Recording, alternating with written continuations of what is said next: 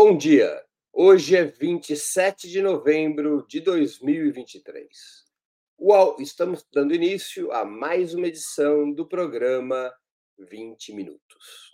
O aumento dos conflitos militares, contra, contrapondo indiretamente potências nucleares, reavivou o debate sobre armas atômicas. Esse tipo de armamento, desenvolvido pela primeira vez com o projeto Manhattan, de mil novecentos e quarenta e dois a mil novecentos e quarenta e seis, nos Estados Unidos, colocou o mundo diante de uma nova situação, o risco de guerras que poderiam levar à própria destruição da vida humana. Para podermos conhecer melhor as origens, as evoluções e os perigos das bombas nucleares, nosso convidado de hoje é o físico José Nicodemos Teixeira Rabelo, doutor pela Universidade Patrice Lumumba de Moscou e professor aposentado da Universidade Federal de Goiás. Já vamos começar. Fiquem conosco.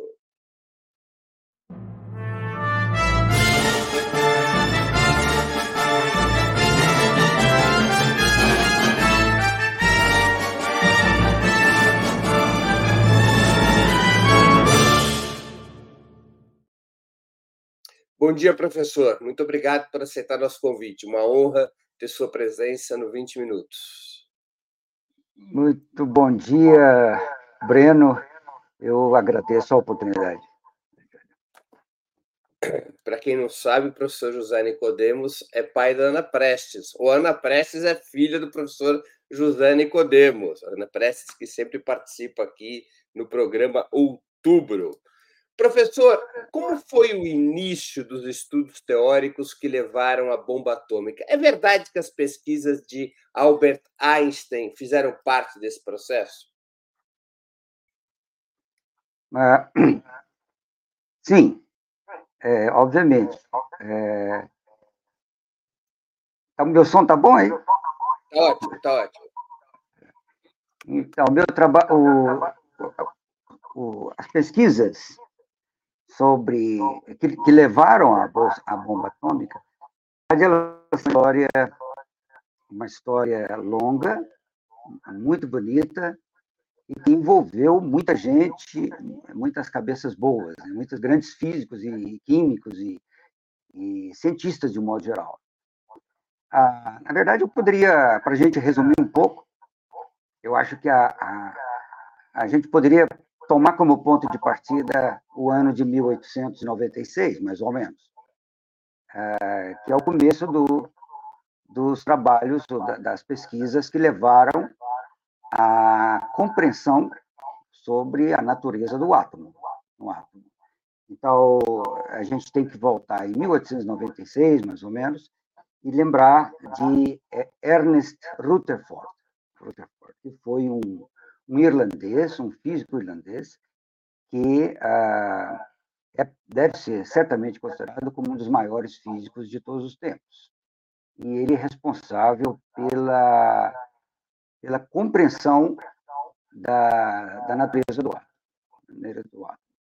Então, mas a história é muito longa. É claro que nós não vamos poder é, falar sobre tudo aqui, mas eu... Para a nossa discussão aqui, eu demarquei alguns, alguns, uh, alguns aspectos, alguns pontos, e certamente eu vou chamar atenção para três ou quatro pessoas uh, que eu resolvi dar ênfase a eles, mas, é verdade, mas a verdade é que uh, essa é uma obra humanitária, ou seja, é de muita gente, de muita gente. Eu posso continuar falando? é, bom, é, o,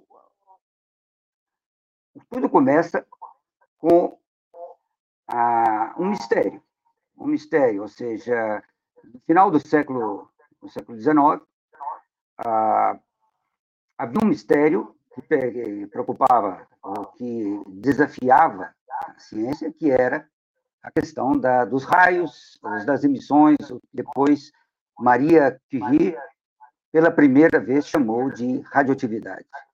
E aqui entra a primeira pessoa que eu queria dar ênfase na nossa discussão, ah, que é exatamente Maria Sklodowska Curie.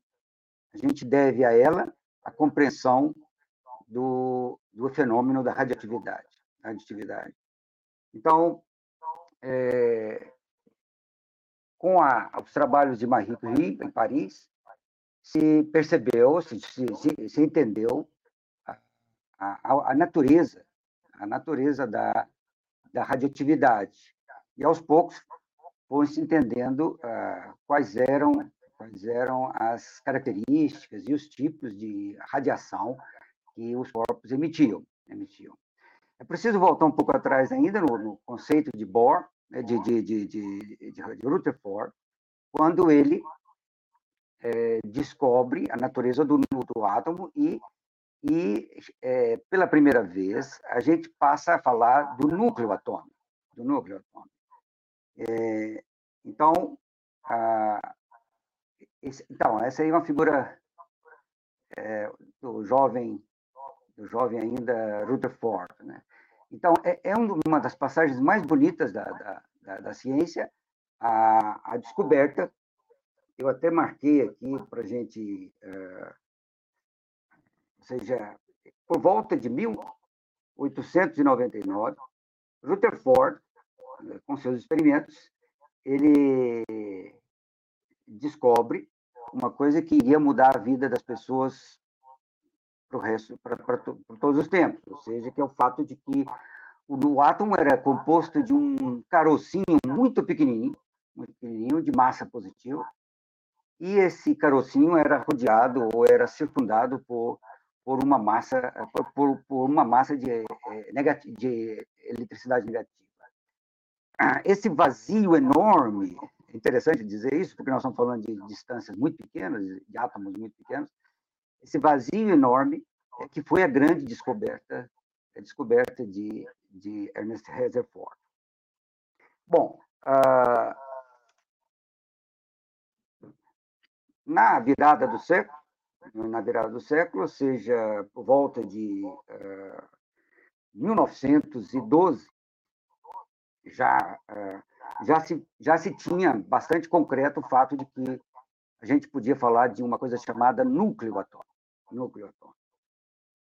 Então, uh, é, aí praticamente eu diria que com a, a compreensão de que dentro do átomo, ou seja, de que a matéria era formada de átomos, e de que, mais ainda, os átomos eram formados por um pequeno carocinho, muito pequeno, muito pequeno, ínfimo, que continha a, toda a massa positiva e praticamente a maior parte da massa, da massa do átomo, é que deu origem a, a toda a história que vai combinar com, com o surgimento da bomba atômica. Professor, antes que o senhor continue, uma pergunta. Por que que essa descoberta do Rutherford, é, o senhor afirmou, ela iria influenciar a vida do mundo dali para frente? O que que ela tinha de importante, essa descoberta? O que que ela mudava em relação à compreensão anterior que a física tinha?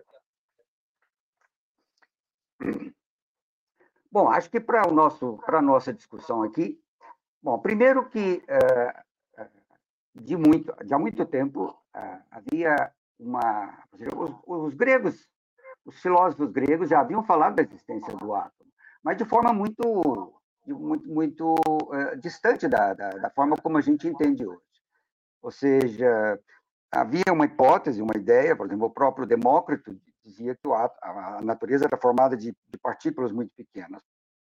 Mas nós estávamos muito longe da natureza, da, da, da compreensão da real, da, da situação, de como, como isso acontecia no interior da, da, da matéria. A, E isso permeou praticamente todo o desenvolvimento da ciência. Então, na verdade, a, a descoberta de Rutherford é talvez, talvez o grande momento, talvez uma das, se não o maior, está entre as maiores eh, pontos, as maiores revoluções que aconteceram na nossa, na nossa uh, compreensão do mundo. E por quê?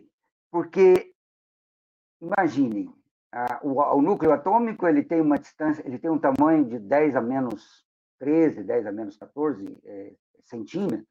Ou seja, é algo extremamente pequeno, é difícil da gente ter uma noção disso de forma mais, mais simples, mas, como a gente vai ver mais à frente, a, a grande questão é que ali dentro estava guardada, ou é guardada, uma quantidade de energia absurda, absurda.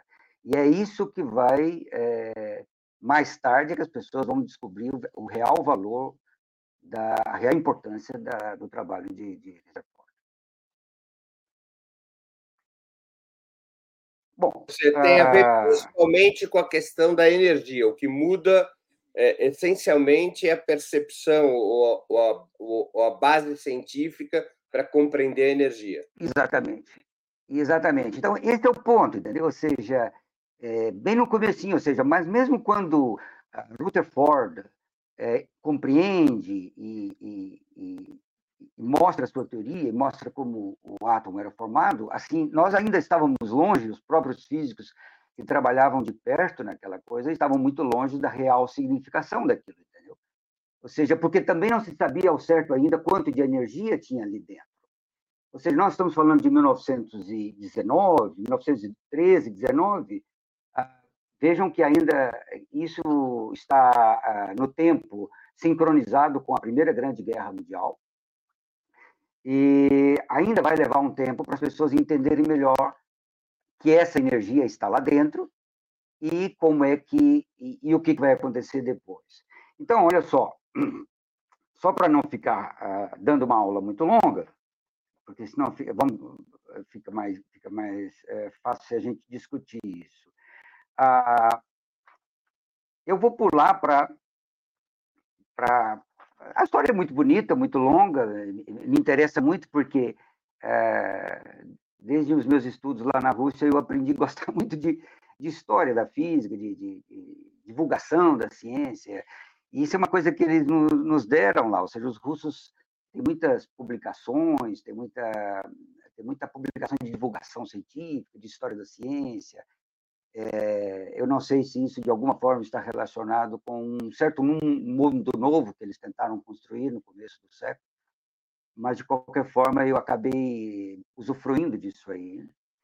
Ah, mas, ah, então, exatamente como você falou, se por volta de mil novecentos e trinta, e eu vou dizer que ah, trinta e trinta, mais ou menos, ah, um italiano, um físico italiano chamado Enrico Fermi, certamente vocês já devem ter ouvido falar, ele participou do, mais tarde do programa Manhattan.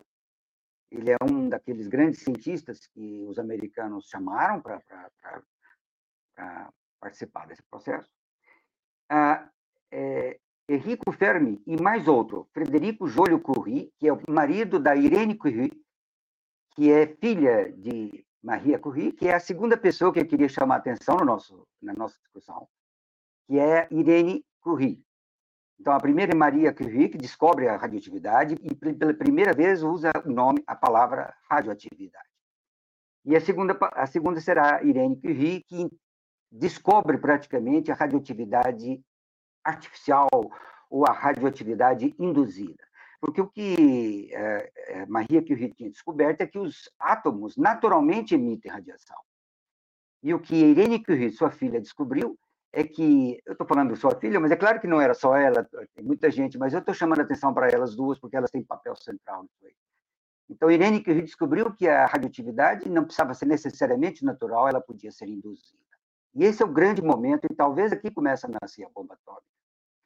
E Henrique Curie, é, Henrique, é, Enrico Fermi e Irene Curie, um na França e outro na Itália, ah, compreendem e explicam para a comunidade científica que um núcleo, no núcleo do átomo, está concentrada uma energia colossal. Então, esse é um grande... É, é, é, acho que ela não sei se aqui... Ela não está. Aqui está Henrique, Enrico Fermi, é esse primeiro em pé aí do lado esquerdo. Do lado esquerdo, esse, esse mais baixo aí é o, é o, é o Enrico Fermi. Então, é, o segundo grande momento, portanto, da, dessa nossa história é a descoberta do... O terceiro momento, vamos dizer assim, o primeiro momento é Rutherford com a compreensão do átomo, o segundo momento é Marie Curie descobre a radioatividade natural. E o terceiro momento é a radioatividade artificial. Então, ou seja, você podia induzir a radioatividade. Ou seja, é como se a gente tivesse voltado aos tempos da, da alquimia, porque aos poucos começou a entender que os átomos podiam ser transformados. Por exemplo, você tem alumínio e, de repente, você pode transformar o alumínio em rubídio, o rubídio em silício, só para dar um exemplo uh, para vocês. Uh, e, mas aqui surge o primeiro momento fundamental, ou seja, uh, o grande cientista Fermi, que era um maravilhoso experimental, físico experimental, ele começa a, a, os experimentos de bombardeamento dos átomos. Então, ele percebeu que se ele jogasse partículas muito energéticas contra os átomos, ele poderia transformar esses átomos. E esse talvez seja, o, o, de certa forma, o nascimento da bomba atômica, porque aí que se começou a entender que era possível transformar os átomos. Só que, aos poucos, eles foram entendendo que não era só transformar os átomos. Se você bombardeia os núcleos, você vai soltar aquela energia que está ali dentro, entendeu? Ou seja, contando assim fica muito fácil, mas, na verdade, a gente vai dar um voo de águia aqui nessa história. Mas esse é o terceiro momento fundamental dessa nossa história. Pode falar, professor. Qual, eu não sei se eu estou pulando a linha do tempo, mas qual é o papel do, das teorias do Einstein nessa história? Já vou falar assim. É, é, eu vou falar porque vai, na verdade, a teoria do Einstein, ela vai surgir daqui um pouco, e no meu, no meu, no, no, no meu, na minha maneira de querer descrever isso aqui para vocês, uh, eu vou, uh, vou colocar da seguinte forma: uh, em mil novecentos e cinco, portanto, vocês estão vendo que eu tenho que ir e voltar um pouco, porque, na verdade, nesse primeiro processo, Einstein diretamente não está relacionado com essa, com essa pesquisa. Ah, mas Einstein, em mil novecentos e cinco, era um jovem, um jovem cientista, um jovem físico, e ele ah, estava desempregado e conseguiu um trabalho numa, num burô de patentes, em Berna, na Suíça. Era um trabalho burocrático e, na verdade, ficava, às vezes, bastante... Eh, um tempo para trabalhar, e ele usava esse tempo para estudar. E ele escreveu simplesmente cinco artigos em um ano, nesse período que ele ficou sentado lá nesse, nesse, nessa mesa, batendo é, é, é, assinando, né, e liberando patentes. Ele escreveu cinco artigos. Eu vou rapidinho falar sobre eles e chamar atenção para um. Ah, resumindo bastante, ah, obviamente, o que ele fez, ele fez um artigo sobre o efeito fotoelétrico, e que é o começo, praticamente, da compreensão da natureza quântica da, da matéria. Depois ele escreveu um artigo sobre o tamanho exato dos átomos, ou seja, em mil novecentos e cinco, Einstein calculou o tamanho do átomo. Isso é difícil de superestimar a importância desse trabalho. A Einstein tinha vinte e poucos anos. O terceiro trabalho, ele, ele, uh, ele explicou, teoricamente, o movimento browniano, que é o movimento aleatório de partículas muito pequenas sob a ação dos átomos, que é uma compreensão, ou que é uma demonstração experimental da existência dos átomos. Foi assim a, a, a, a, defini, a, a demonstração final de que os, os famosos adversários da, do atomismo estavam errados e de que realmente os átomos existiam. Ah, depois ele fez um quarto artigo sobre a teoria da relatividade, que é muito famosa e conhecida, onde ele ah, ah, explica a eletrodinâmica dos corpos em movimento. E, finalmente, ele escreve um quinto artigo, onde ele explica que a inércia dos corpos depende da energia. Ou seja, a inércia está é, relacionada diretamente com a massa, a massa dos corpos. E ele escreve uma expressão que fica famosa para o resto da vida, que é: a energia é igual a massa vezes a velocidade da luz, ao quadrado. Ora, a velocidade da luz é da ordem de um bilhão, um vírgula alguma coisa, bilhão de quilômetros por hora, para você ter uma ideia da magnitude dessa quantidade, ou seja, trezentos mil quilômetros por segundo. E, mas o que é mais impressionante é que, em mil novecentos e cinco, ele estabelece uma relação direta entre energia e massa. Então, a relação disso com o que eu vinha contando é, é totalmente é, impressionante. E é preciso dizer que ele faz isso de forma independente, ele não participa daquelas, daquelas, daquelas, a, a, daquela evolução que eu estava contando até agora. É, a Einstein era uma pessoa que sempre trabalhou muito sozinho, ao contrário de outros, por exemplo, como Bohr, que construiu escolas, criou alunos, formou alunos. Einstein era sempre um pesquisador mais individual. Então, não sei se eu consigo responder a sua pergunta, é, mais ou menos assim.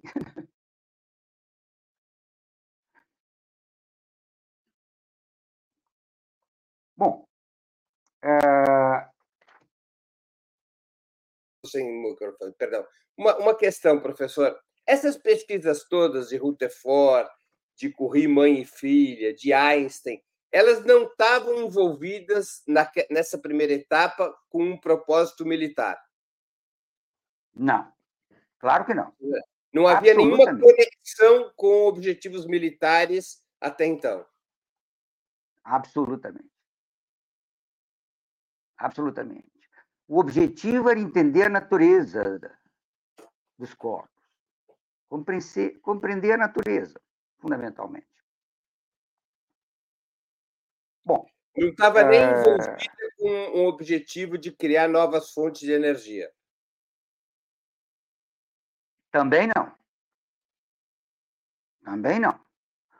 Essa história que eu estou contando para vocês é, ou seja, o, o desafio de entender a natureza. Ou seja, o era, que era leva um, as pessoas um a querer entender a natureza. Teórica.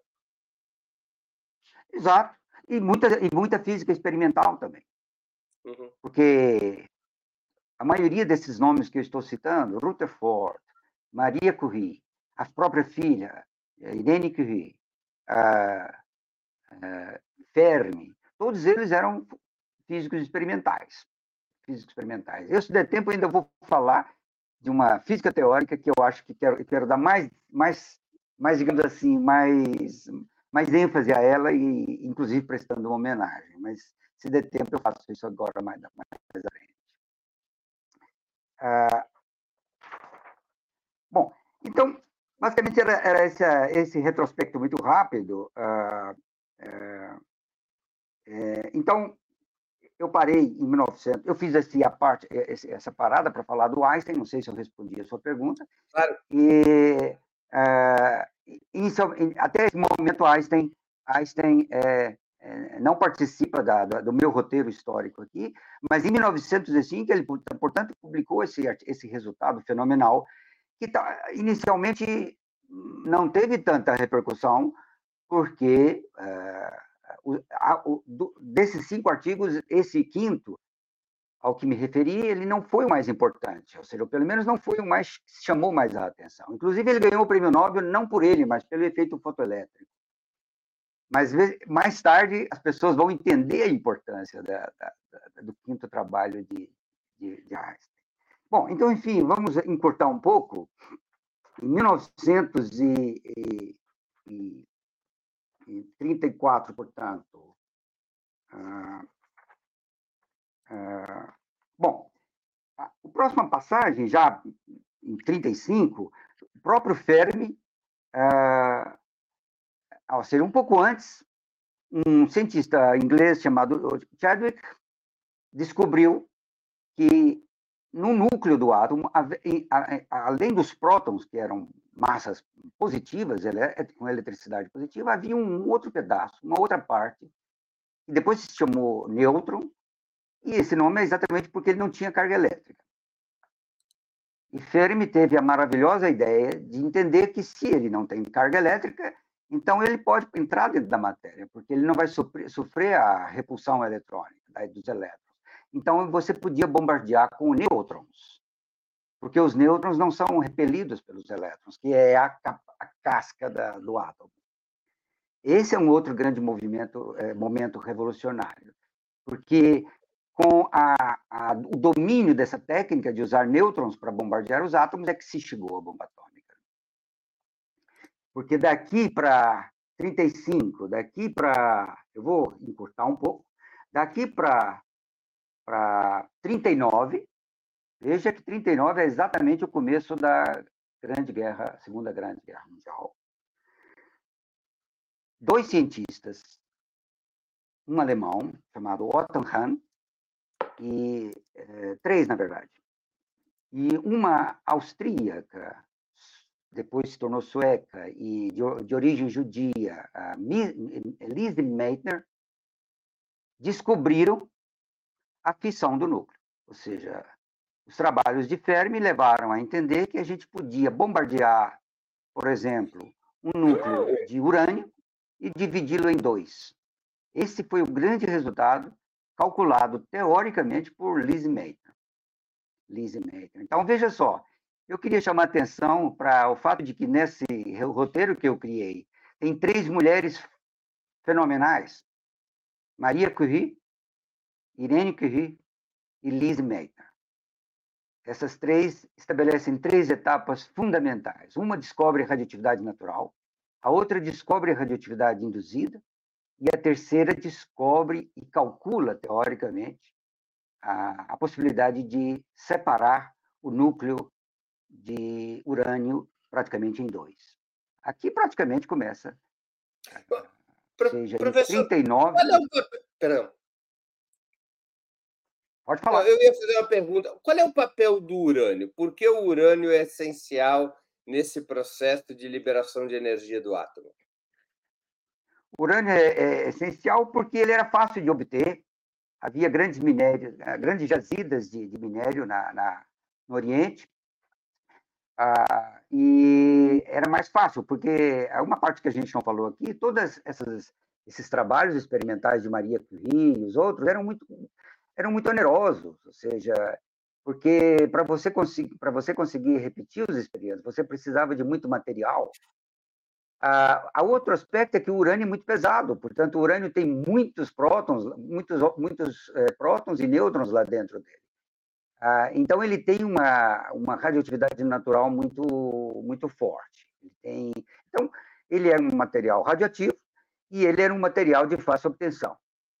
Então, de forma meio que fortuita ou acaso da, da, da natureza, ou seja, eh, o urânio era acessível. Mas se ele fosse acessível e não fosse radioativo, certamente não daria em nada. Ou seja, você, teria, você tinha outras jazidas, mas que não significavam muita coisa, porque não tinha essa capacidade de, radi, de radiação, de, radio, de, de radioatividade. Então, de alguma forma, de, de uma forma meio que eventual, o urânio passou a ser fundamental nessa história toda. Depois, se compreendeu que o, o urânio realmente podia ser dividido em dois, e, e, e esse é o momento da descoberta da possibilidade da, da bomba atômica, porque quando você divide o urânio em, dois, em duas partes, que foi entendido pela Lise Meitner, ela que descobriu e calculou na mão, ah, fez um cálculo na mão, E, e porque eles não, eles não entendiam como é que o nêutron entra lá e, e, corta, e quebra o núcleo em dois. Isso era uma coisa muito difícil de entender. E, então, vocês entendam a, a importância do cálculo dela e a importância da posição dela. Ah, eu, é, então, trinta e nove, trinta e nove, digamos assim, que é uma data memorável nessa história nossa, que é quando Lise Meitner faz um cálculo. Ela fez o cálculo na Suécia. Eu quero falar um pouco sobre ela, uh, se der tempo, nós, nós não podemos comentar. Claro. Mas é só para terminar. Ah, ela, ela, em trinta e nove, ela já tinha saído da, da Alemanha, porque ela era judia, e ela trabalhava com um colega alemão, Otto Hahn. E... Bom, Hitler entrou em oitenta e três, e à medida que o tempo passou, ela passou a ser... É, ficou difícil para ela ficar na Alemanha. E aí os amigos... Ela, ela perdeu o passaporte, ela não conseguiu o passaporte, então ela não tinha como sair. E aí os amigos conseguiram fazer um passaporte para ela, ou, ou não me lembro dos detalhes, mas eles conseguiram tirá-la da, da, da Alemanha. E ela foi inicialmente para a Holanda, e depois ela conseguiu um emprego na Suécia. E uh, no final do ano, trinta e oito para trinta e nove, é, foi trinta e oito para trinta e nove, ela, ela, eles chamaram ela para um, um encontro de Natal, e ela foi com um neto, um, um sobrinho dela, que se chamava Otto Frisch, que também era físico, que também era físico. E, e, e ela, totalmente aturdida pelas, pelas ideias que estavam na cabeça dela naquele momento, ela falou para o sobrinho dela, olha, eu tenho que fazer um cálculo aqui, eu acho que o Otto Hahn está certo, eu acho que o, o urânio pode ser realmente dividido em dois. Aí o, o sobrinho dela fala, mas você está louco, isso não é possível, isso, a, a própria física proíbe isso. Mas há muitos detalhes interessantes nessa história, mas é, talvez fique muito longo. O fato é que ela estava tão ligada no trabalho que ela nem participou direito dessa festa. Ela fez os cálculos praticamente no caminho. E, e ela, como estava fora da Alemanha, e ela era mulher, portanto, ela tinha muita dificuldade, inclusive de, de arrumar emprego. E ela, ela manda uma carta, ela escrevia muitas cartas. Ela escreveu uma carta para Otto Hahn e disse, olha, eu encontrei uma coisa absurda aqui, muito... muito importante e muito perigoso. Acho que Lise Meitner talvez tenha sido a primeira pessoa que uh, começa a perceber que o que eles tinham em mãos era algo que transcendia a saga de buscar a compreensão da natureza. Você, aí, é nesse inter... momento que se, se descobre, ou em qual momento que se descobre que todas essas descobertas sobre o átomo poderiam ter um uso militar? A partir desse momento, a partir dos trabalhos de Lise Meitner. Mas isso não é uma coisa que acontece de imediato. Só para dar um exemplo, eu, eu, eu, eu queria... A história é muito comprida e muito complexa, muito bonita, mas vamos tentar chamar atenção para... Uh, só para ter uma ideia, nessa mesma época, em trinta e nove, enquanto Lise Meitner faz os cálculos e avisa para Otto Hahn que ela tinha feito os cálculos e que realmente era possível, do ponto de vista da física teórica, que o átomo de urânio pudesse ser, trans... ser dividido, separado em dois, na França, Irene Curie e seu, seu marido, Frederico Joliot Curie, usaram pela primeira vez a, a palavra explosão. Então, você veja que as coisas vão acontecendo dessa forma. No mesmo ano, uma física experimental, Irene Curie, percebe, porque, na verdade, era isso que poderia acontecer, ou seja, porque a, a, a, a liberação dessa energia do átomo, ela era incontrolável, pelo menos naquele momento. Por isso que não tinha bomba atômica, ou seja, mas eles perceberam que seria... dependendo da quantidade de massa que você usar para fazer esse experimento, você poderia ter uma liberação que se tornaria uma explosão. Então, se a gente quisesse encontrar uma data de nascimento para a bomba atômica, talvez fosse, por incrível que pareça, o começo da Segunda Guerra Mundial, em trinta e nove. Mas agora, é claro que em... essas datas são bastante... Agora, em que falar. momento os Estados Unidos, é, eles... conhecendo toda essa pesquisa sobre o átomo, organizam um projeto militar com o objetivo de ter a bomba atômica para efeito... Enfim, para, com o objetivo de ter a bomba atômica. Em que momento que se constrói esse projeto que viria a ser o Projeto Manhattan? Certo. Bom, vocês vejam que nós, nós estamos já em trinta e nove. trinta e nove... Ah, os trabalhos continuam numa, numa velocidade absurda, ou seja, frenético, ou seja, as coisas acontecem. Ah, eu até fiz aqui uma observação. Em Copenhague, em Leningrado também acontecia isso, depois eu vou falar um pouquinho. Em Paris, obviamente, ah, em Berlim, mas também em, em Copenhague, mas também em Nova York, onde Einstein já já trabalhava, havia também um grupo em Nova York uh, que já também trabalhava com, com, com a, a física atômica. A física atômica e com a física nuclear, que começa com Enrico Fermi em trinta e cinco. Então, na verdade, tudo, todos esses fenômenos, todos esses, esses trabalhos, eles têm várias uh, pátrias, ou seja, é, tudo acontece nesses, nessa, em todas as regiões. E, é, por exemplo, com o advento do hitlerismo, por exemplo, Einstein vai para os Estados Unidos em trinta e cinco, ou trinta e três, não me lembro agora. E em trinta e cinco, o próprio Enrico Fermi também passa a ter problemas com... com, com É, com, com segurança, e ele também vai para Chicago, ele vai para os Estados Unidos. Então, é, há um outro momento interessante, que há uma conferência em trinta e nove nos Estados Unidos, e, e dessa conferência participa Niels Bohr. E o que aconteceu é que Otto Frisch avisou para Niels Bohr sobre a, o cálculo de, de, de Lise Meitner. E olha só, importante como a comunidade científica trabalha, ou seja, por que, que era importante avisar isso para Niels Bohr? Porque Niels Bohr era um dos, digamos assim, um dos, uma das pessoas mais respeitadas nesse campo. Quando você está fazendo um, uma pesquisa, é muito importante que tenha pessoas autori- que tenham autoridade, que possam te dizer se você está indo pelo caminho certo ou não. E Niels Bohr ia pegar o, o navio para essa conferência nos Estados Unidos. E Niels Bohr avisa para eles, olha, eu... avisa para Lise Meitner publicar logo o trabalho dela. Eu, vou pro, eu estou indo para os Estados Unidos e eu vou fazer questão de não contar para ninguém enquanto eu não receber a notícia de vocês que vocês já publicaram o artigo de vocês, porque senão alguém vai publicar na frente de vocês. E até uma passagem... Ah, aqui, nessa, aqui eu não sei se ele está aqui. É... Não, aqui ele não está. É... Mas... É... E ele vai para Nova York, mas só que tem um dos seus, os seus colegas que viaja com ele e não consegue manter a, barraca, a boca fechada, e chega nos Estados Unidos, e na reunião, na conferência, e ele, ele realmente conta. Depois ele avisa para o Niels Bohr que ele acabou dando, falando, e o Niels Bohr fica bravo. Uh, isso aqui é um pouco de história, né? De, de história. Agora, agora e, professor, mas, uma dúvida aqui. O, o Niels Bohr é conhecido como, digamos, um dos pais da teoria quântica. Exatamente. É? O que, que a teoria quântica Sim. tem a ver com a bomba atômica?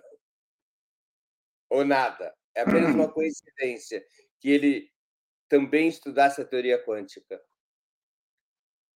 Não, obviamente que é, é, é, de certa forma tem tudo a ver, porque e, e ao mesmo tempo não tem nada a ver. Ou seja, diretamente não tem nada a ver, porque a, a, a questão era entender a, a questão era entender a a, a, a questão era entender a, a natureza do átomo e por que que o átomo emite radiação e se o átomo pode ou não ser separado em, em, em transmutado, digamos assim, ou, ou, ou separado em partes. Mas acontece que, é, à medida que as pessoas passaram a, discu- a discutir sobre física atômica e, posteriormente, sobre física nuclear, ah, por volta de vinte e sete se descobriu, de vinte e cinco, vinte e seis, vinte e sete, se descobriu que a mecânica clássica, ou a física clássica, não conseguia explicar os fenômenos mecânicos e, e elétricos é, na, na, nesse nível de, de tamanho. Então, de certa forma, essa epopeia que eu estou contando, ela, foi ela que impulsionou a mecânica quântica. Certamente, a, a mecânica quântica surgiu em vinte e sete, na verdade, em vinte e seis, ou seja, de forma assim concreta, né, como teoria física. Então, inicialmente, ela não tem nada a ver com, com a, a saga, mas aos poucos ela vai tomando, ela vai ganhando uma importância muito grande, porque à medida que a física nuclear vai se, vai se impondo como teoria importante, Ah, os efeitos da mecânica clássica, ou seja, as teorias clássicas, elas começam a falhar. E, e aí a mecânica quântica passa a ser importante na discussão. Entendi. Bom, pessoal, tem aqui uma pergunta, deixa eu esclarecer. A Maria José Lins falou, parece um clube do Bolinha, cadê as mulheres? É ao contrário, o professor aqui listou. É. Rutherford, Einstein, Niels Bohr, três homens que se destacaram, e Fermi, Enrico Fermi, quatro homens se destacaram, e destacou Marie Curie, Irene Curie e Lise Meitner, três mulheres que se destacam na pesquisa. Então, dos sete grandes nomes que apareceram até agora são quatro homens e três mulheres, né? Sendo que as duas Curie ganham o prêmio Nobel, né? Mãe e filha. A mãe duas vezes. É. Sim. Talvez, é, exatamente. Ou seja, uh, que, aliás, é, um, é uma coisa inusitada. Nenhum homem tinha recebido uh, dois prêmios Nobel naquele momento, né? Naquela época em que, até concordo com ela, as mulheres tinha, tinham muita dificuldade de inserir nesse contexto, de arrumar trabalho. Por exemplo, o próprio exemplo da, da, Lise, da Lise Meitner é muito, é muito interessante. Há, uma, há um, uma, um artigo muito interessante escrito por uma cientista, uma química que se aposentou e, e passou a trabalhar com essas questões, é, em que ela escreve sobre Lise, Lise Meitner. Ela teve muita dificuldade para encontrar emprego. Inclusive, quando ela se exilou na Suécia, ela teve dificuldade para encontrar emprego. E na própria Alemanha, onde ela trabalhava, Otto Hahn conseguiu os empregos, e ela passou muito tempo sem conseguir emprego. Inclusive, até eu notei aqui um, um, uma, uma, uma passagem, né, que, ela, que ela mesma escreveu para o sobrinho dela. Ela escreveu assim... Ah, Uh, onde é que está? Eu, eu, eu escrevo e depois... Uh,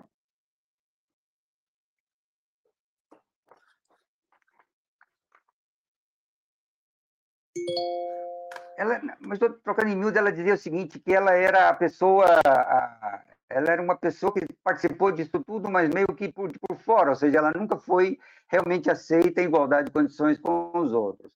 Mas eu queria chamar a atenção para o que, a pergunta, que é o seguinte: eu não só citei as três, como eu citei as três como as três principais. Na verdade, são os três núcleos principais nessa saga. Ou seja, é difícil da gente entender isso, mas a participação de Maria Curie, Irene Curie e Lise Meitner é fundamental.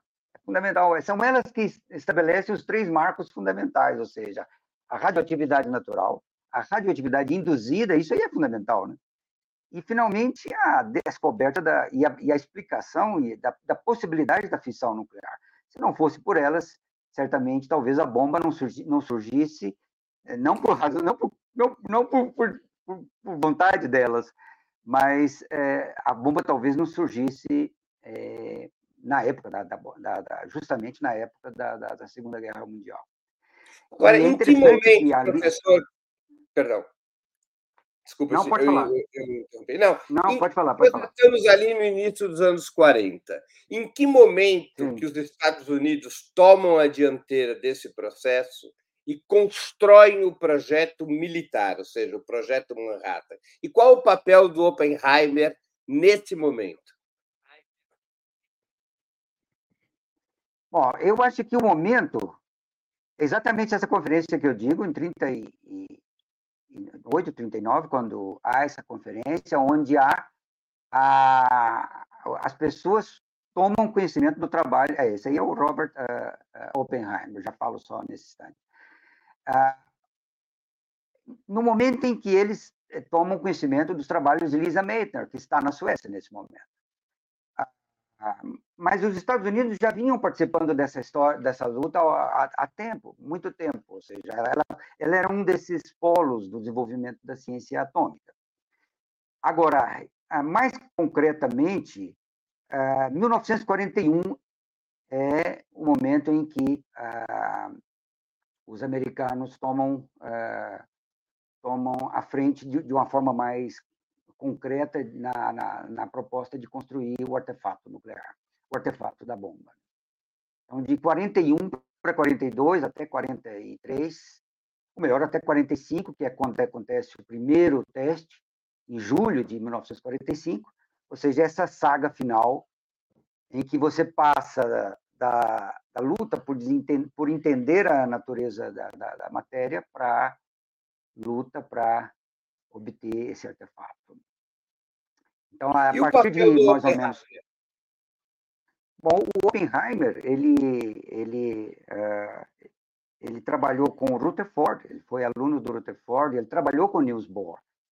É uma outra coisa que eu queria chamar a atenção: a ciência não acontece de forma fortuita, né? Ou seja, só para vocês terem uma ideia, Lise Meitner foi aluna de, de Boltzmann.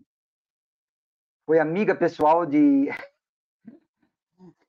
amiga pessoal de... que até eu tinha chamado a atenção para vocês, isso aí. Ela foi amiga, amiga pessoal de, de Bohr. Eles se chamavam, inclusive, por, por, por, por apelidos. Foi amiga de, de Einstein. Então, essa comunidade, ela vivia... Eles tinham uma... uma, uma ela ela uma, foi uma, amiga uma, uma, realmente... Ela foi amiga de Boltzmann. Ela foi aluna de Boltzmann. E ela não só foi aluna de Boltzmann, mas como ela foi aluna de Boltzmann durante todo o curso dela. E quem é Boltzmann? Boltzmann é um dos maiores mestres da física de todos os tempos. Ele era um excelente professor e é responsável pela... Talvez seja um dos maiores físicos de, de todos os tempos, entendeu? É, e ele é responsável ele, pela teoria estatística. Para quem não fugiu do segundo grau, ele é o responsável pela segunda lei da termodinâmica. Não é isso? Da termodinâmica, quer dizer, você vê que, você vê que tudo se tudo se encaixa. Eu, me, eu, me lembro, de... eu me lembro da escola, ele era responsável pela segunda lei da termodinâmica. Exatamente, exatamente. Então, ela foi aluna dele durante o, todo o curso dela, entende? Ela foi aluna dele. E ela, olha só, ela, ela, ela, ela, ela era amiga, convivia com Einstein, Planck, von Lohr, Hertz, que é o descobridor da, da, da, das ondas eletromagnéticas, Schrödinger, que é o criador da mecânica quântica, uh, Born, e por aí vai. Então, quer dizer que uh, a, a ciência não é uma coisa uh, fortuita, você tem que, gente, as pessoas têm que participar dessa, desse, dessa, dessa incrível saga, dessa incrível saga. Então, voltando à sua pergunta, a... Uh, Oppenheimer tinha feito a sua, a, uma espécie de pós-graduação, porque isso é comum na física, você determina a seu, a sua graduação e vai se especializar. E ele trabalhou com uh, ninguém mais, ninguém menos com, do que com Rutherford e Niels Bohr e todos eles, entende? E só para vocês terem uma ideia, ele é responsável pela descoberta do pósitron. O que é o pósitron? O pósitron é a antimatéria ou a antipartícula do elétron, ou seja, um elétron com carga positiva. E depois se entendeu que a radiação gama ah, podia ser transformada em uma dupla de matéria e antimatéria, ou seja, elétron e pósitron. Então, ele não é uma pessoa fortuita também nesse aspecto aí, ele era, é, ele era um físico muito, muito bom, era um grande físico teórico, ele tinha influência entre essas pessoas, ele era americano. E também conta-se aos historiadores, os biógrafos, que ele era uma pessoa de muito acesso, de fácil acesso, era uma pessoa de muita, é, é, de muita capacidade de, de, de conversa, de, de discussão, e ele tinha muito acesso a todas as pessoas. É, então, acho que, de certa forma, ele foi meio que cunhado para assumir essa direção, é, como americano, né? Como americano. Porque o que aconteceu? Os americanos trouxeram as pessoas para lá e formaram um grupo internacional, né? Fermi, uh, uma, Leo Szilard e uma série de outros uh, uh, grandes cientistas que eram cientistas dessa área de física atômica e física nuclear. E os americanos entenderam que se você quisesse construir a bomba atômica, você precisava criar um grupo forte e que conhecesse toda essa história a fundo.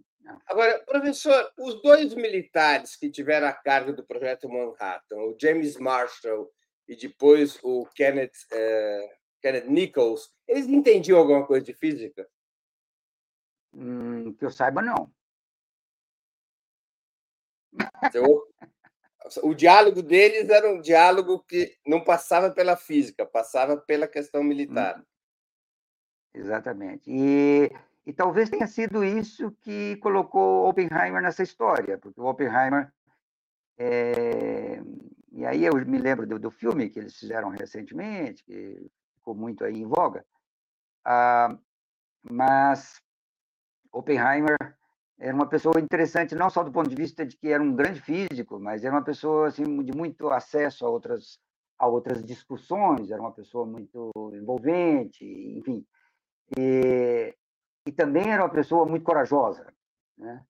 E ele entendeu toda essa, essa questão toda, ele sabia que mais cedo ou mais tarde é, os caras iam tentar construir esse artefato, porque já estava tudo explicado, que era possível, né? Ah, ah, e os americanos, os militares americanos, queriam, obviamente, a, a participação dos cientistas, porque eles sabiam que antes do artefato pronto, eles não podiam fazer nada. Uma vez o artefato pronto, aí sim, aí era uma questão apenas de, de comandar tudo isso aí. Mas é óbvio que os militares não poderiam construir a bomba. Agora, houve uma crise ou um debate ético entre os físicos eh, quando a tarefa passa a ser construir ah, uma sim. artefato Esse é o último... que poderia levar tantas mortes? É. Sim. Sim.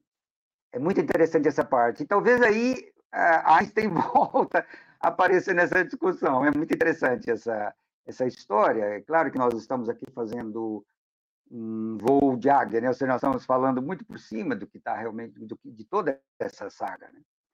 Mas logo depois dos trabalhos de, de Lise Meitner, e aí eu volto a insistir na importância da mulher Lise Meitner, a história dela é muito boa, eu recomendo uh, estudar sobre ela, de todos os pontos de vista, porque ela era, como dizia o, o, os, as pessoas que a conheciam, ela era uma, além de ser uma grande física teórica, talvez uma das maiores, um dos maiores físicos teóricos no sentido geral, né?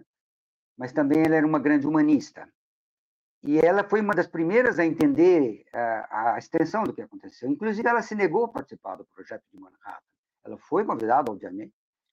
E a partir de trinta e nove, ela passou a, a entender seriamente o, o significado do resultado dela, dos cálculos que ela tinha acabado de fazer.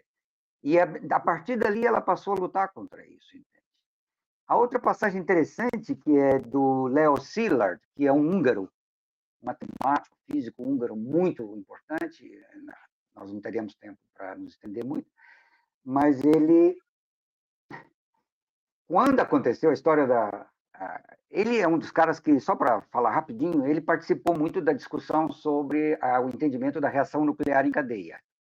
Essa é uma última parte que eu falei pouco, mas depois da, da, da, dessa, toda essa história, já nos anos quarenta, é, a física nuclear se desenvolveu muito nesse aspecto da, da física nuclear em cadeia, que era você fazer a reação nuclear controlada, sabe, Breno? Ou seja, porque se você consegue controlar esse processo de, de fissão, você consegue É, manu, manipular ou manusear esse artefato, um artefato que vai ser construído com esse material. E, e ele, mais que todo mundo, entendeu a, a, a importância e o, e o perigo, né? E ele, inclusive, propôs, isso aí é uma coisa meio, que, meio pictórica, meio assim, biográfica, né? Ele chegou a, a propor, entre os físicos, um pacto de silêncio. Ou seja, a partir de um momento, ele propôs que os que as pesquisas continuassem, mas que continuassem em segredo. E ninguém mais é, emitisse nenhuma, nenhuma...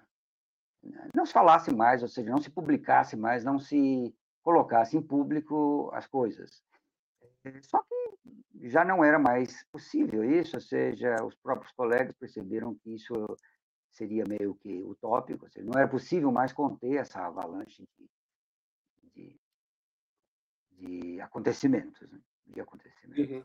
Professor, deixa eu dar um, um pequeno, um pequeno é, é, salto. O, os Estados Unidos, como todos sabemos, foram o primeiro país a construir e a utilizar bomba, bombas atômicas, né? Em agosto de mil novecentos e quarenta e cinco, contra Hiroshima e Nagasaki, no Japão. Eu faço duas perguntas comparativas. Os alemães também estavam tentando obter a bomba atômica? Essa é a primeira pergunta, e até a pergunta de um espectador nosso, Antônio Gorski, que contribuiu com o Superchat. Agradeço ao Gorski. O que faltou para os alemães chegarem à bomba atômica? A segunda pergunta é, a União Soviética chegou ao seu próprio arsenal nuclear em quarenta e nove, testando a primeira bomba de hidrogênio em cinquenta e cinco. Essa paridade atômica que os soviéticos então obtêm foi realmente obtida por espionagem, como os norte-americanos sempre afirmaram? Então, essas são duas perguntas. Os alemães, se eles estavam buscando a bomba atômica e como que a União Soviética chegou no armamento nuclear. Certo. Duas perguntas ao mesmo, ao mesmo tempo que fundamentais e muito, muito difíceis também. É, a resposta para a primeira pergunta é o seguinte, sim, uh, e é interessante lembrar o seguinte, quando Otto Hahn e Lise Meitner trabalhavam juntos, Otto Hahn era químico e Lise Meitner era física. E quando a Lise Meitner é obrigada a sair, porque ela era judia e ela, ela, ela, os amigos temem que ela vai ser, vai ser é, perseguida e tudo isso, Otto Hahn fica. Otto Hahn fica. E Otto Hahn, obviamente, porque eles eram amigos, eles tinham um laboratório juntos, eles trabalhavam juntos. Então, só para dar um exemplo isso, hein? É evidente que Otto Hahn fica, até porque, como dizem os biógrafos, Otto Hahn percebe que ele vai ser importante na, na, na, nessa história toda, porque a guerra tinha começado. Aí está Otto Hahn, era uma pessoa é, muito amiga dela, e, e ele era químico e ela era física. E ele fica, inclusive ele fica, e é óbvio é, é, que isso não é segredo, os, os, os resultados de Lise Meitner não é segredo na Alemanha, Lise Meitner era austríaca. Tem um outro aspecto aí interessante que, que, que ajuda nisso aí, que é a anexação da... para entender isso, porque a Lise Meitner era, era austríaca. E acho que, se não me engano, em trinta e nove, a, a, a, a Áustria é anexada. E aí é que ela entende. Ela até demorou um pouco a sair, ela tinha que, os amigos diziam que ela já tinha que ter saído antes, mas ela saiu depois, né? Quando a, a Áustria é anexada, ela percebe que ela tinha que sair. Mas um outro físico muito importante, que é um dos criadores da mecânica quântica, que é o Werner Heisenberg, também trabalhava uh, uh, com mecânica quântica e, portanto, tinha bastante conhecimento dessa história toda. Ou seja, a Alemanha também tinha o seu grupo de, de, de pesquisa e a Alemanha também caminhava para para o estudo da bomba atômica, porque todos esses, esses, esses avanços não eram segredos. Não eram segredos de um ou outro país, ou seja, isso saía. Por exemplo, Lise Meitner publicou o trabalho dela na Nature, e hoje todo mundo conhece a Nature como talvez a grande revista científica para todos, né? Que é uma, é uma, uma revista universal.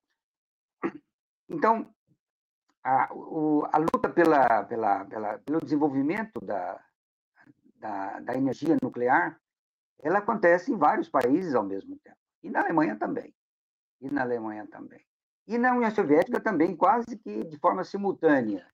Aí é outra história, mas uh, Kurchatov, uh, que era um físico experimental russo, soviético, ele recebe a incumbência de criar um grupo muito semelhante ao grupo de, uh, de da Manhattan, uh, mais ou menos na mesma época. Uh, agora, a respeito da... da Da, da, possibilidade, da questão da, da espionagem, eu, eu acho que houve espionagem dos dois lugares, da, dos dois lados. Ou seja, a partir do momento que a cortina de, de, de ferro foi criada, é outra, outra história, mas é, eu acho que sim, eu acho que é, tanto de um lado como de outro, é, havia um interesse absurdo por saber o que estava acontecendo num e no outro país, num, numa e em outra região, num e no outro lado. Agora, o que ocorre é que é, não era fácil, porque com a cortina de ferro ninguém queria ceder informação para os falava outros, muito seja... que o Pontecorvo, aliás, irmão do cineasta, que, que participou no Projeto Manhattan, que teria sido ele o grande espião soviético, porque ele depois é, vai morar em Moscou. É, eu conheço essa história, tudo isso é falado, mas isso, tudo isso é envolto em, muito, em muita indagação, ou seja, acho que a verdadeira história sobre isso não, não é conhecida. Há, há hipóteses, por exemplo, eu tinha um, eu, quando eu estudei na Rússia, havia um professor que era muito conhecido entre nós, muito famoso, e as pessoas diziam que ele tinha ido à Inglaterra na época dos trabalhos de, de Rutherford, ainda já no começo do século, para no começo do século não, já depois, né, nos anos trinta, né, para buscar informações também. Então, tudo isso está envolto em muita...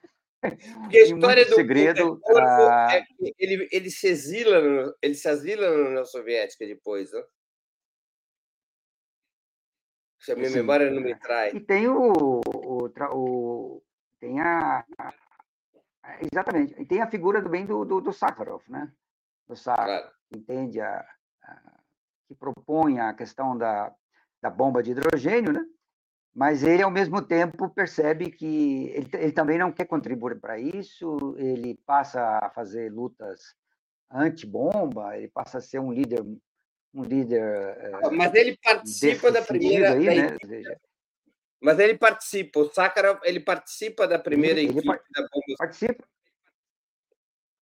Ele, ele é um dos primeiros a ser convocado, contratado pelo... pelo, pelo pelo Estado Soviético, na pessoa do Kurchatov, né, que é o, que é o, que é o líder, e ele é jovem nessa época, porque ele devia ter poucos, vinte e poucos anos, mas ele era muito inteligente e muito, muito importante para o... Pra... Então, ele participa. Uh, a verdade é que nós sabemos menos a respeito do projeto soviético do que toda essa história uh, ocidental, ocidental. Mas uh, o fato é que... Uh, uh, Ah, esses dois projetos aconteceram é, paralelamente. Qual é a diferença entre a bomba atômica? Uma... Não, só queria chamar a atenção para um aspecto. É, há uma pequena diferença. Ah, os, os soviéticos eles logo perceberam que a, que a bomba atômica nos Estados Unidos era, era inevitável. Era inevitável. E há um grande desenvolvimento na União Soviética para conseguir, a, não a bomba atômica, mas o reator nuclear, porque, por causa da questão da independência energética. Mas essa é outra história. Isso, de certa forma, desvia, desvia um pouco do, da questão da bomba. Ah, mas eu acho que os soviéticos tinham consciência de que eles iam perder a corrida. Mas é, só, só para nossa teses, audiência são acompanhar, teses, professor. São, são especulações, né? Eu vou, eu vou colocar isso no ramo da especulação. É, só para nossa audiência acompanhar aqui a, a, aquele momento que a gente estava conversando sobre Pontecorvo, é uma coisa curiosa. A família Pontecorvo, pessoal, são três irmãos. Um deles, um grande cineasta, que fez batalha, que é o Gillo Pontecorvo, que fez a Batalha de Argel e outros grandes filmes é. políticos. Ele foi... Todos os três irmãos eram ligados ao Partido Comunista Italiano. Então, o Gillo Pontecorvo ele foi um, um grande cineasta. Ele teve um irmão que era um, um geneticista, né? É, o Guido Pontecorvo. E o Bruno Pontecorvo ele participa... Ele era um assistente do Enrico Fermi, né? É, e é por isso que ele foi acusado de ser o espião soviético hum. que teria levado as informações do projeto Manhattan Para, é para Moscou, né? Então, a família de três irmãos, o Bruno Pontecorvo é quem tem muitos exatamente, livros exatamente. Que apresentam a ele como o grande ah, espião, né? Ou seja, como aquele que teria levado as informações da... É. da, da... E ele, mora, ele, ele, ele é, vai morar na União Soviética, né? Em mil novecentos e cinquenta e cinco, e fica até morrer na União Soviética, né? Exatamente, exatamente. Eram três irmãos comunistas. Professor, qual é a diferença, de uma maneira sintética, claro, porque, enfim, é difícil de compreender essas questões Exato. da física, entre a bomba exatamente, atômica é. e a bomba, a bomba de hidrogênio? É. Eu, eu acho que, que essa história...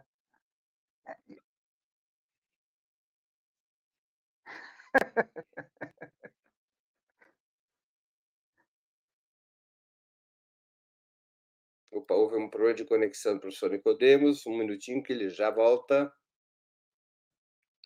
Tem aqui uma queda.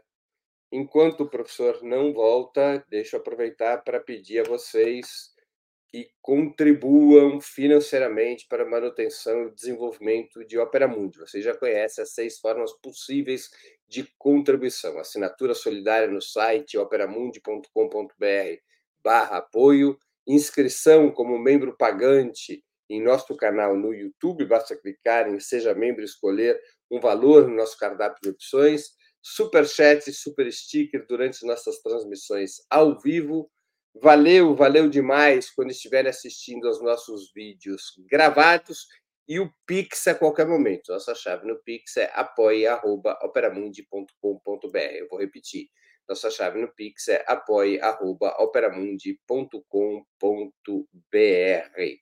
É, lembro a vocês que nós estamos num momento delicado de Opera Mundi, em função da nossa cobertura sobre o conflito na Palestina, nós temos sido alvo é, de seguidas desmonetizações dos nossos programas, ou seja, a plataforma, o YouTube, ele suspende o, a colocação de anúncios, de, de publicidade nos nossos programas, o que derruba a nossa receita. Então, mais do que nunca, nós estamos precisando do apoio de vocês.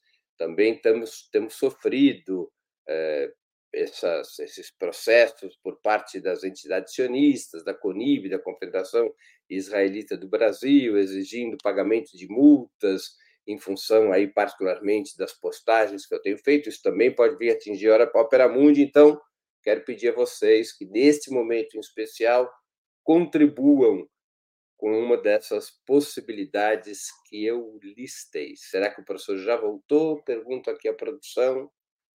Ou ele caiu? Ah, já está voltando. Ah. Vamos ver aqui. Não, não, tá bom. Bom, professor, ótimo. Está me ouvindo, professor?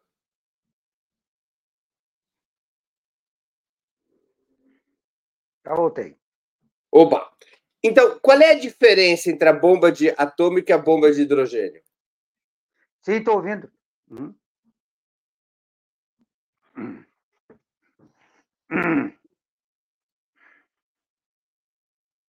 Então, eu perguntava a diferença entre a bomba atômica e a bomba de hidrogênio.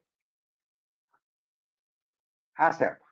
Ah, bom, essa é outra, outra parte interessante. É, é, assim, para não, para não é, alongar muito, ela, essa bomba, bomba chamada de hidrogênio, também ficou conhecida como bomba termonuclear, não sei se vocês é, conhecem esse termo, ah, mas eu não sei se esse é um termo muito, muito feliz, mas, assim, trocando...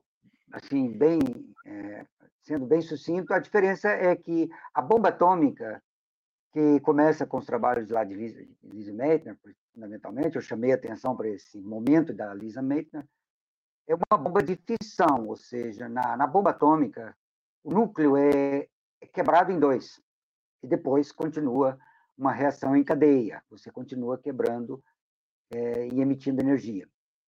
Na Na bomba de hidrogênio, é um pouco o inverso. Você, em vez de, de ter a fissão nuclear, você tem a fusão nuclear.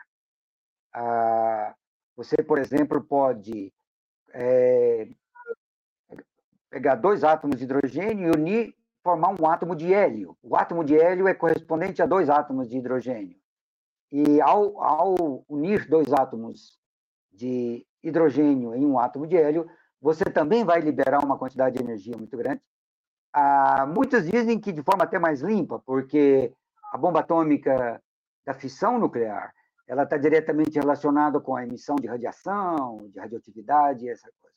E segundo eh, os, espe- os especialistas explicam, a, a, a bomba de hidrogênio, a bomba de fusão nuclear, ela seria nesse aspecto mais... Eh, mais, é, é, mais limpa, se é, que se, se é que se pode chamar uma coisa dessa de, de limpa, né? Mas, enfim, é, basicamente... É essa além da bomba atômica e da bomba muito, de, né? Além da bomba atômica e da bomba de hidrogênio, existem outros tipos de bombas nucleares? Ah, não, existem... É, é, Ou seja, na verdade, a bomba atômica, como a gente chama, existem vários aspectos, vários tipos de bomba atômica, né, na verdade. E a bomba de hidrogênio também, dependendo de, de, de... Existem vários métodos desenvolvidos, entende? Essa é uma quantidade de, de, de pesquisa enorme. A física nuclear ela avançou muito, ou seja, há diferentes métodos de preparação e de, de, de criação do, do, do artefato. Mas, assim, em grande escala, ainda são esses dois, esses dois tipos que são conhecidos.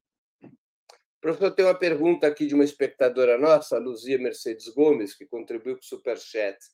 Professor, Einstein se arrependeu de seu envolvimento com a criação da bomba atômica? Ah, deixa eu colocar aqui. Pode pôr, fecha. Hum, Bom, é, eu não sei se é, é propriamente isso, é, dizer que se arrependeu. É, eu acho que os grandes é, nomes que nós citamos, todos eles, a começar da, da, talvez da talvez de, de, de Fermi para cá, ou seja, fundamentalmente Lise Meitner, vamos dizer assim, a partir de Lise Meitner, é, as pessoas que realmente estavam envolvidas, que tinham verdadeira compreensão disso aí, perceberam que é, é, um dos resultados, ou a coisa tinha evoluído para uma coisa muito perigosa, que é a questão da explosão, que é uma palavra que foi usada pela primeira vez por Irene, por Irene Curie. A Einstein, obviamente, não, não, não participou diretamente desse, desse trabalho, ele, ele não participou do projeto de Manhattan, mas ele era sempre muito ouvido, era muito, ele era uma autoridade, e, obviamente, que ele, de certa forma, ele entendeu a importância da, do trabalho dele. Ele, aquele quinto artigo que eu falei lá atrás, em que ele discute, ele explica a relação entre a inércia dos corpos e a energia, que naquele momento não tinha, não dava para não dava para ter noção da, da, da extensão da, da, das coisas, mas é, depois Einstein escreveu muita coisa sobre isso e não é que ele propriamente tenha se arrependido dos trabalhos dele, mas ele lamenta, ele lamenta que um dos resultados de um trabalho tão bonito, que era o trabalho para compreender a matéria, compreender a natureza, fosse uma, um dispositivo que pudesse destruir essa própria natureza. Então, ele foi um dos caras que, ele, que falou muito sobre isso, escreveu muito sobre isso. Ao final da vida, ele era já uma pessoa muito popular no mundo, se tornou uma, um ativista, um humanista, um ativista político também. Claro, sem, sem se envolver com partidos, tudo, mas ele era uma pessoa que sempre se pronunciava e tudo isso. Na época da, da construção da bomba atômica, da, nos anos quarenta e dois, quarenta e três, ele sempre, o próprio, é, o próprio Oppenheimer é, entrou em contato com ele e, e, e, e queria saber a opinião dele de várias coisas, mas eu acho que, implicitamente, talvez sim, eles, todos eles tenham, de certa forma, Uh, se arrependido, ou, talvez a palavra não seja se arrepender, né? É, acho que é lamentar, né? Que é como aquele o gênio que sai da da, da, da, da, da garrafa, né? Você abre a garrafa e aí você solta o gênio. Então, como é que é? Vamos se arrepender de ter aberto a garrafa, mas ou, ou lamentar que o gênio estava lá dentro da garrafa. Oh, professor, o efeito destrutivo da bomba, das bombas atômicas é essencialmente a explosão ou a radioatividade? Onde reside a maior parte do efeito destrutivo? Na explosão, eu acho. Na explosão. Na explosão.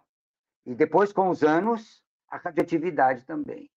Mas o grande destruidor é a explosão. Nos primeiros momentos da explosão, É, é que vai morrer muita gente, muita gente. Hã? Não, eu ia fazer uma outra Pode pergunta. Falar. O Brasil teria condições técnicas e de matéria-prima para ter seu próprio arsenal nuclear? Hoje? Sim, o Brasil domina o ciclo nuclear a ponto de poder ter sua própria bomba atômica? Não sei. mas eu duvido. Eu acho que não. É, é um problema de coincidência. Essa é uma pergunta é, que me escapa um pouco. Eu, eu acredito que não. Eu acredito que não. Mas por uma questão de desenvolvimento científico?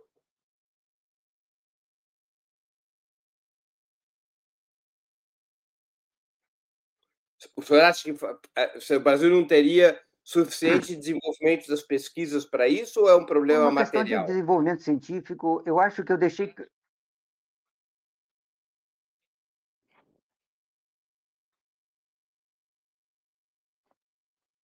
Eu acho que é um Alô? problema mais material do que... Eu acho que a física no Brasil evoluiu muito. Acho que nós temos um, um, um... Nós temos grandes cientistas no Brasil, temos boas escolas.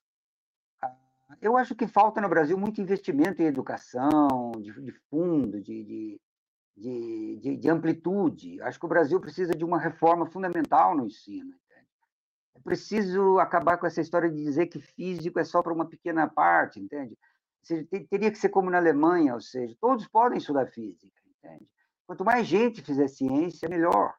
Ao contrário do que muitos pensam, que ciência é coisa para poucos, é coisa de elite, como se, se pretendeu defender há pouco tempo, há pouco tempo atrás. Aí.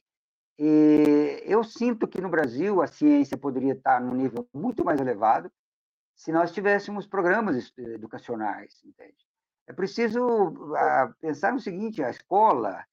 Ela não é apenas um lugar para você deixar os filhos, entende? Você tem que educar a nação toda, você tem que aumentar o nível da, da educação, da formação educacional. Os grandes físicos, os grandes matemáticos, os grandes cientistas vão surgir do muito. E muito, não é pouco, não é muito mesmo. É preciso envolver a nação num programa de reforma educacional para você poder ter, ter um nível a partir do qual você possa pensar em coisas desse, dessa magnitude. dessa magnitude. Então, eu, eu creio que... Eu acho que o Brasil tem condições, eu, essas pessoas são inteligentes, eu acho que nós temos... Mas essa coisa não acontece é, assim do nada, ou seja, é mais ou menos como você, o cachorro que corre atrás do rabo, né? Ou seja, você fica tentando resolver problemas pequenos. Ah, o Brasil precisa de uma grande reforma educacional, grande. E acho que as pessoas, quando falam nisso, elas não têm a noção disso, entende? Elas não têm a magnitude disso, entende? Ou seja, há muito tempo que no Brasil escola é gasto, não é investimento. Mas isso não é fácil de mudar, entende? Então, você veja, eu dei o exemplo da Lise Meitner. Sim, ela fez um cálculo absurdo, maravilhoso. Ela, ela demonstrou na mão que a bomba atômica podia ser feita. Ela fez praticamente na mão, ela estava ela tava viajando com, com, com o sobrinho dela. Mas ela tinha estudado com Boltzmann, ela tinha sido amiga de Einstein, ou seja, ela viveu num mundo onde ela respirava grande ciência ao, ao, ao, durante todo o tempo. Entendeu? Professor, deixa eu fazer então, uma pergunta. Que... É... Eu queria fazer uma pergunta que é, o senhor estudou na União Soviética, estudou física na União Soviética. A União Soviética, durante o período da Guerra Fria, desenvolvia de uma maneira, vamos dizer assim, relativamente autônoma e isolada todas as pesquisas relacionadas à física. O, a qualidade do ensino e da pesquisa da física na União Soviética, ela era efetivamente comparável à dos Estados Unidos e da Europa? A qualidade do ensino? A qualidade do ensino e da pesquisa em física. Eu acho que sim. Eu acho que sim. Ah, é comparável. Mas é evidente que a gente tem que ver o seguinte, que as condições, as condições eh, não eram as mesmas. Não eram as mesmas. É claro que o Ocidente levava vantagem. O Ocidente tinha mais... Olha, pelo próprio exemplo que eu dei, na época você tinha... Berlim, Paris, eh, eh, Holanda, Suécia, você tinha, você tinha e esses, todos esses países mantinham contato. Eles, eles eram, eles estavam em constante, em constante interação, em, em convivência. Ah, Por outro lado, a, a, na União Soviética havia muita dificuldade de, de, de avançar economicamente. Avançar economicamente. E vou persistir, ciência de grande nível, ciência grande não se faz do nada. Você tem que fazer, você tem que ter estrutura, você tem que ter muito, muita uh, investimento, como política de Estado mesmo, uma questão de Estado mesmo. Então, eu, eu, eu vejo a seguinte, eu vejo que a ciência na União Soviética era boa, era muito boa. Uh, eu posso dar exemplos de, de cientistas muito importantes da União Soviética, mas as circunstâncias da, da, da guerra de interesse, a guerra ideológica, a cortina de ferro, é, desempenharam um papel negativo no desenvolvimento da ciência na União Soviética. Essa é uma visão minha. Eu acho que é muito difícil fazer ciência de forma isolada. É muito difícil fazer ciência de forma isolada. Por isso que, por exemplo, a ciência desenvolveu dessa forma nos Estados, na, na, no Ocidente. Ah, e talvez tenha sido por isso que os Estados Unidos chegaram à bomba atômica primeiro, antes dos alemães. Porque os Estados Unidos, mais que todo mundo, entenderam a necessidade de você ah, entender isso aí como um problema global, entendeu? Ou seja, era preciso trazer os melhores para... Pra... E eles foram atrás dos melhores. Eles foram atrás do Einstein, foram atrás do Bohr. Muitos não vieram. Então, na verdade, eu acho que a, havia uma, uma ciência muito boa na, na União Soviética, de alto nível, mas é, havia também muitos problemas, muitos percalços é, no caminho dessa ciência soviética. Professor, temos aqui uma última pergunta de uma espectadora, Luzia Mercedes, que, ela, que contribuiu com o Superchat. Os efeitos da irradiação em Hiroshima e Nagasaki durou por décadas. É correto, é correto afirmar que tem efeitos até os dias de hoje? Sim, de certa forma, só que muito menos, porque eles, é, esses efeitos eles vão decaindo, eles vão decaindo, os efeitos diretos, né? Os efeitos diretos, vamos, vamos, vamos pensar bem nisso, porque existem os efeitos diretos, que são relacionados diretamente com a, o lançamento do artefato, e, são, e os efeitos indiretos, sociais e, e outros. Agora, da radiação propriamente dito, ainda se pode, ainda se pode é, medir em certos momentos, em certos, em certos pontos, efeitos provenientes da, da, da, da, da, dos, dos dois lançamentos de bombas da, de Hiroshima e Nagasaki. Isso bem, é possível professor... calcular e isso é possível, isso é possível medir. Professor, nós estamos chegando ao fim da nossa conversa e eu queria fazer duas perguntas que eu sempre faço ah, aos nossos convidados e convidadas antes das despedidas. A primeira, qual livro o senhor gostaria de sugerir aos nossos espectadores? A segunda, qual filme ou série poderia indicar a quem nos acompanha? É, eu, eu, eu fiquei pensando nisso porque eu fui avisado dessa, dessa questão e são muitos os livros, são muitos os filmes maravilhosos, mas eu acho que eu escolhi, eu fiz uma escolha que é uma escolha mais de cunho bem pessoal mesmo, ou seja, eu poderia falar de um livro só, é muito difícil, mas eu, até por uma questão de é, homenagem, eu escolhi dois livros. Um livro, o primeiro livro que eu escolhi foi O Grande Sertão Veredas, de João Guimarães Rosa.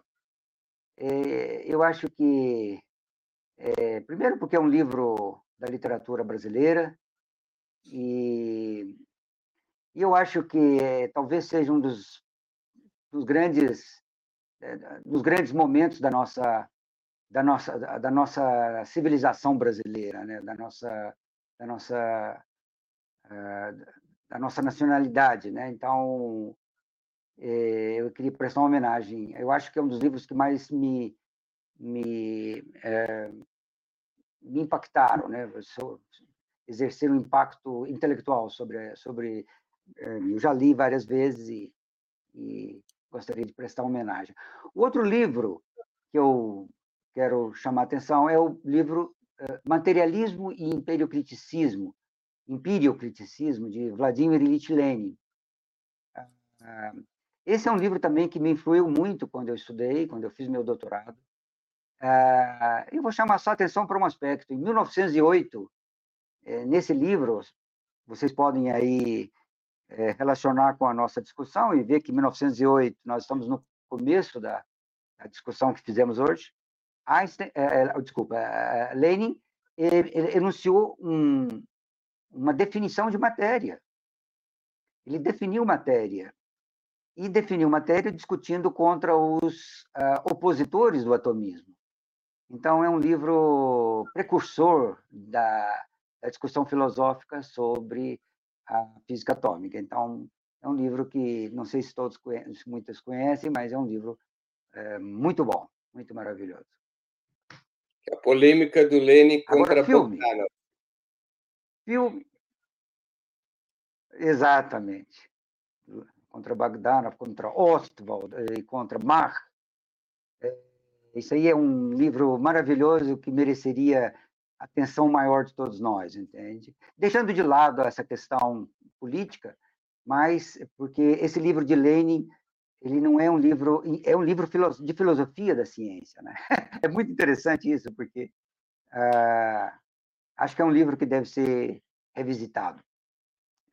Agora, filmes e séries. Filme, eu, eu escolhi o filme, o filme eu escolhi Sol, Um Sol é para Todos. Do, é, ele é estrelado por Gregory Peck, exatamente, é, aí está o nome em, em inglês. Esse é uma, eu, eu sou, eu acho que, eu acho que a humanidade tem muitas coisas é, muito boas, mas tem muito, muitas coisas muito vergonhosas, e uma dessas coisas muito vergonhosas é o racismo, né? E esse, livro, esse filme é um filme interessante desse ponto de vista. É um filme bem feito, um filme americano muito bem feito. Baseado no livro famoso da Harper Lee. É um, é um... Exatamente, que é uma, uma, uma mulher, novamente. E é um livro muito bom, maravilhoso. E é uma, é uma, é uma homenagem maravilhosa à, à luta contra, contra o racismo. E, para terminar aí as sugestões, eu vou sugerir um, um, uma série que foi sugerida para mim pela minha neta Helena, né? Que é uma pessoa que, me, que sempre me ajuda, me orienta, e ela sugeriu, um, e até a gente começou a, a ver, vimos bastante já, mas não vimos tudo, que é a série Dark, não sei se vocês conhecem, é, é muito interessante, é uma ficção científica maravilhosa, Dark. Dark.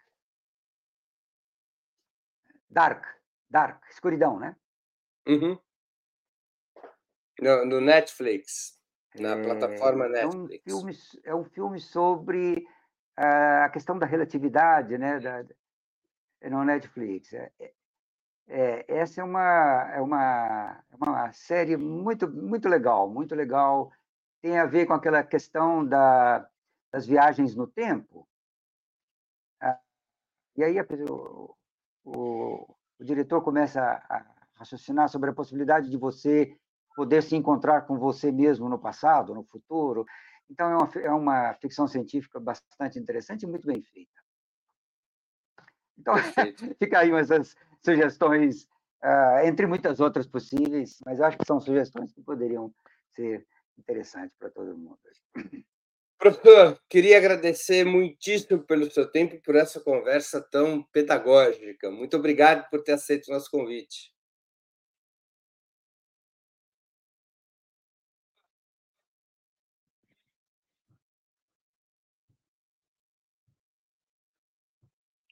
Acho que o professor perdeu. Eu que agradeço a, a oportunidade de, de conversar sobre isso, desses temas tão envolventes e deveriam envolver a todos, que poderiam envolver a todos, e desejar muito sucesso aí no seu trabalho, na sua luta.